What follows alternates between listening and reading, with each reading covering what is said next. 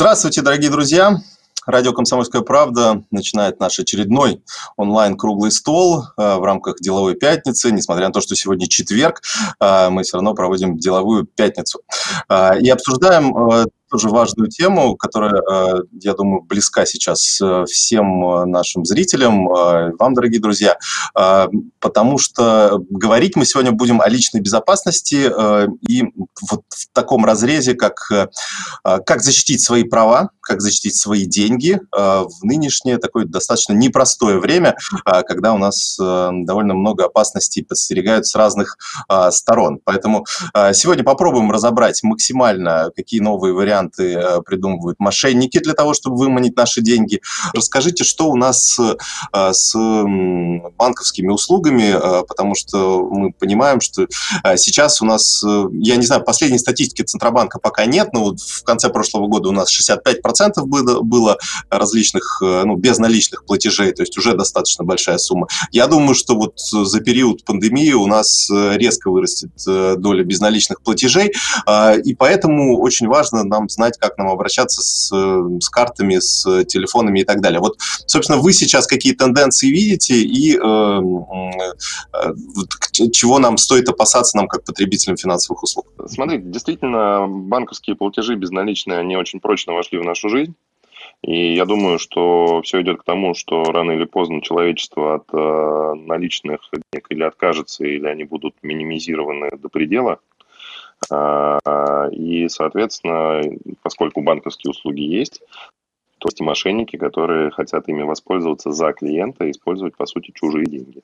А, удивительно верные вещи э, сообщала Наманна, а, за что ей большое спасибо. Я думаю, что это тот самый случай, когда теория основана на наблюдениях за практикой все больше, потому что расхождений я для себя, например, не увидел вообще никаких с практикой. Вот. И э, очень верно, Евгений, вы вопрос задали, э, касающийся, что же делать, э, то есть э, хватит ли теории, чтобы понять, э, все ли будет э, с, хорошо и сможет ли человек э, бороться со злодеями или все-таки ему на практике нужно столкнуться. Э, у меня нет ответа на ваш вопрос, сразу скажу. Вот. Я очень надеюсь, что теория поможет, и в принципе, в это верю и всеми силами стараюсь пропагандировать э, некоторый такой критический взгляд на жизнь и на происходящее вокруг для того, чтобы э, не возникало каких-то сложностей у людей. Э, и основной принцип, который я предлагаю исповедовать, это не верить тем, кто, кто к вам обращается. То есть общаться с ними можно сколько угодно. Достаточно интересные. Даже попадаются злоумышленники достаточно образованные, с ними можно светскую беседу поддержать. Э, но если речь заходит до сообщения э, какой-то информации, которая позволяет совершить платеж, это номер карты, это одноразовый пароль, который приходит человеку, то здесь нужно говорить «стоп», и, по сути, если звонящий представляется, например, банком, а, то перезванивать в банк по известным номерам телефонов.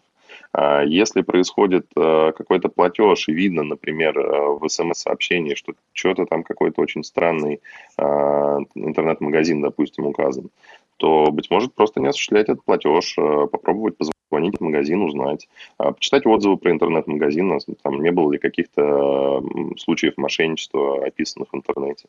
А, и а, подобное неверие, оно, в общем-то, мне, например, позволяет, несмотря на то, что я сам сталкивался с мошенниками, позволяет оставаться без потери денежных средств и не проигрывать в той интересной игре, которую она описала.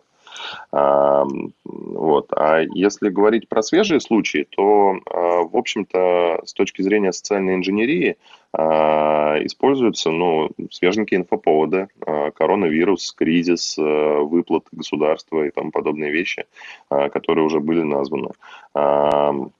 Если говорить про, допустим, страхи, то, в принципе, мы в основном э, все же со страхами сталкиваемся, а, и именно с этой э, приманкой, а, то Ну, совсем уж удивительно, это боязнь 5G связи вот, и продажа крема от нее, например. Но, опять же, критический взгляд на жизнь, он позволяет сказать, что, боже мой, ну что там в этом креме такое страшное должно быть намешано, что там за свинец адский, а, чтобы он действительно от какого-то излучения защищал. А, поэтому всех призываю а, анализировать происходящее действительно времени для этого нужно, и нужно им обладать, и если вдруг его не хватает, ну, добейтесь тогда хотя бы а, получения этого времени от анализа, на, на анализ в разговоре со своим контрагентом, который кем-то представляется. Я думаю, что это подобное неверие и потребность в выделении времени для анализа, она позволит много-много денег нашим гражданам сохранить.